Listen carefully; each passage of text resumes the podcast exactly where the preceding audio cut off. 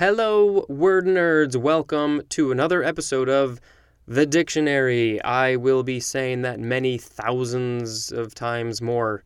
We are halfway through page 43, so let's get a little bit further on. First, for this episode, is amyl nitrate. A M Y L, next word N I T R A T E. This is a noun from 1867. 1 a colorless liquid ester, C5H11NO3, of amyl alcohol and nitric acid. Two, we have the synonym amyl nitrite. So, not nitrate, which is what we're reading, uh, but it is amyl nitrite, which is our next word. Uh, and it does say not used technically. I have no idea what that means. But let's get to the definition for amyl nitrate. This is a noun from 1867 a pale yellow pungent flammable liquid ester, C5H11NO2, of commercial amyl alcohol and nitrous acid that is used in medicine as a vasodilator and inhaled illicitly, especially as an aphrodisiac. Compare to Popper 2. Next, we have amyloid, A M Y L O I D. This is a noun from 1866 a waxy, translucent substance consisting primarily of protein that is deposited in some animal organs and tissues under abnormal conditions as Alzheimer's disease. Compare to beta amyloid. Amyloid is also an adjective.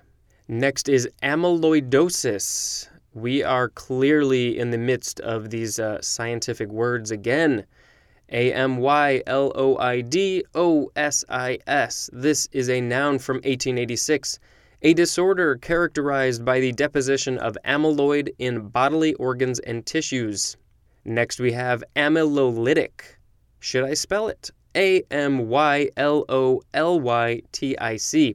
This is an adjective from 1876, characterized by or capable of the enzymatic splitting of starch into soluble products, as in amylolytic enzymes or amylolytic activity. And I like to say the word amylolytic. It's probably a good tongue twister if you're trying to uh, loosen up your mouth and your lips. Amylolytic. Next is amylopectin. The end of that word is P E C T I N. This is a noun from 1905, a component of starch that has a high molecular weight and branched structure and does not tend to gel as aqueous solutions. Aqueous, I think I pronounced it correctly, is A Q U E O U S. And that word has four vowels in a row, in case you were curious. Next is amyloplast. This is a noun from 1882, a colorless plastid that forms and stores starch. I hope plastid is correct. Uh, if not, this has a mistake because uh, it looks like plastic, but instead of the C, it's a D. Uh, so when we get to the P's, we'll see if that's actually a word. Next, we have amylopsin. This is a noun from 1878 the amylase of the pancreatic juice. And if you want to know more about the pancreas, go listen to Weird Al's song about it. Yes, he has a whole song about the pancreas.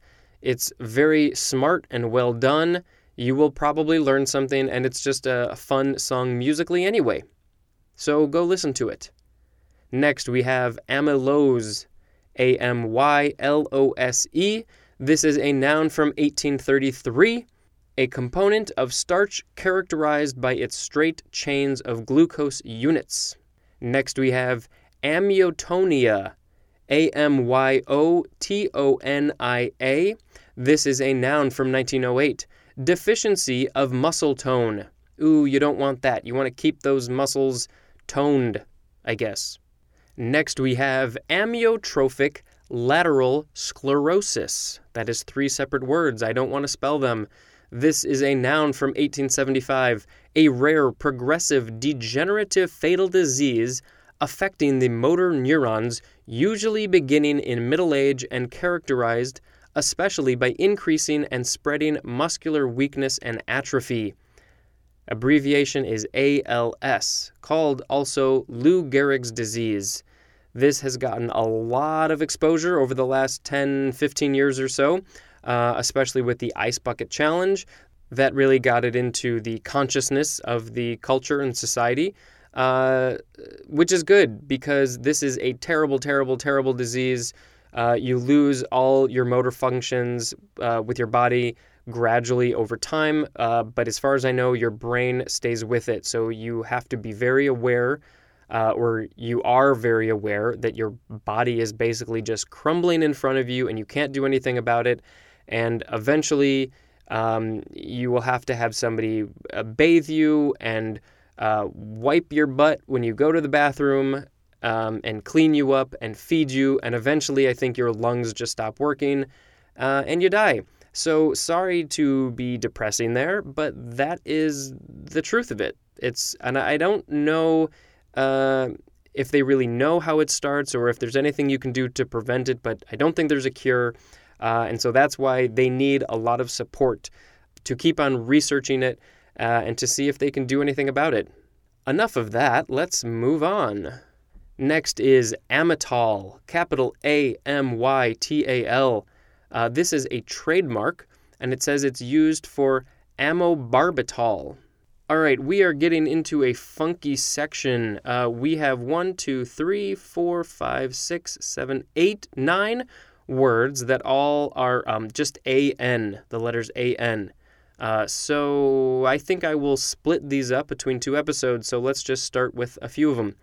So we have, as I said, an, AN, four forms of just the word, and then we have some other weird forms of an.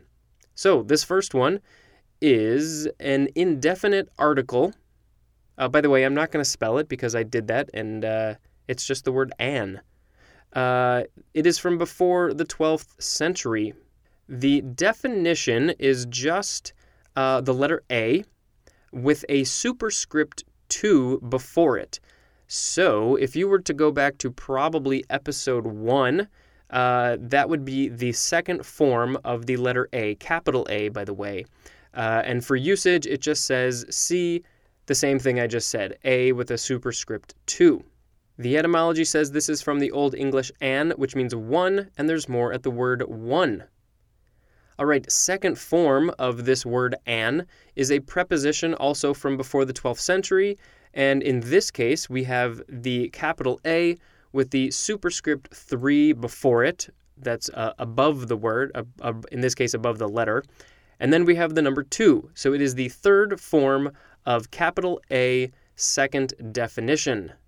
And for usage, it says A with the superscript 2, same as the last one. Now we have the third form of an. Uh, it says also it could be an apostrophe, so an apostrophe. This is a conjunction from the 12th century. One, it says see the word and, A-N-D. Two is archaic, and it just has the synonym if, I-F. Now we have the fourth form of an. This is an abbreviation, and it's uh, for the word year. And the reason it's an abbreviation for year is because it's actually for the Latin word which is annum or annus, A N N U M or A N N U S. And we'll do one more for this episode. This is a prefix A N, and it just says see uh, A with a superscript 2. So the same as the first one we read. Sorry, this is a terribly not interesting part of the dictionary, but hey, we got to get through it. But uh, the next episode should be much more interesting which I'm going to record right now. So thank you for listening to this episode, all the usual stuff, and goodbye.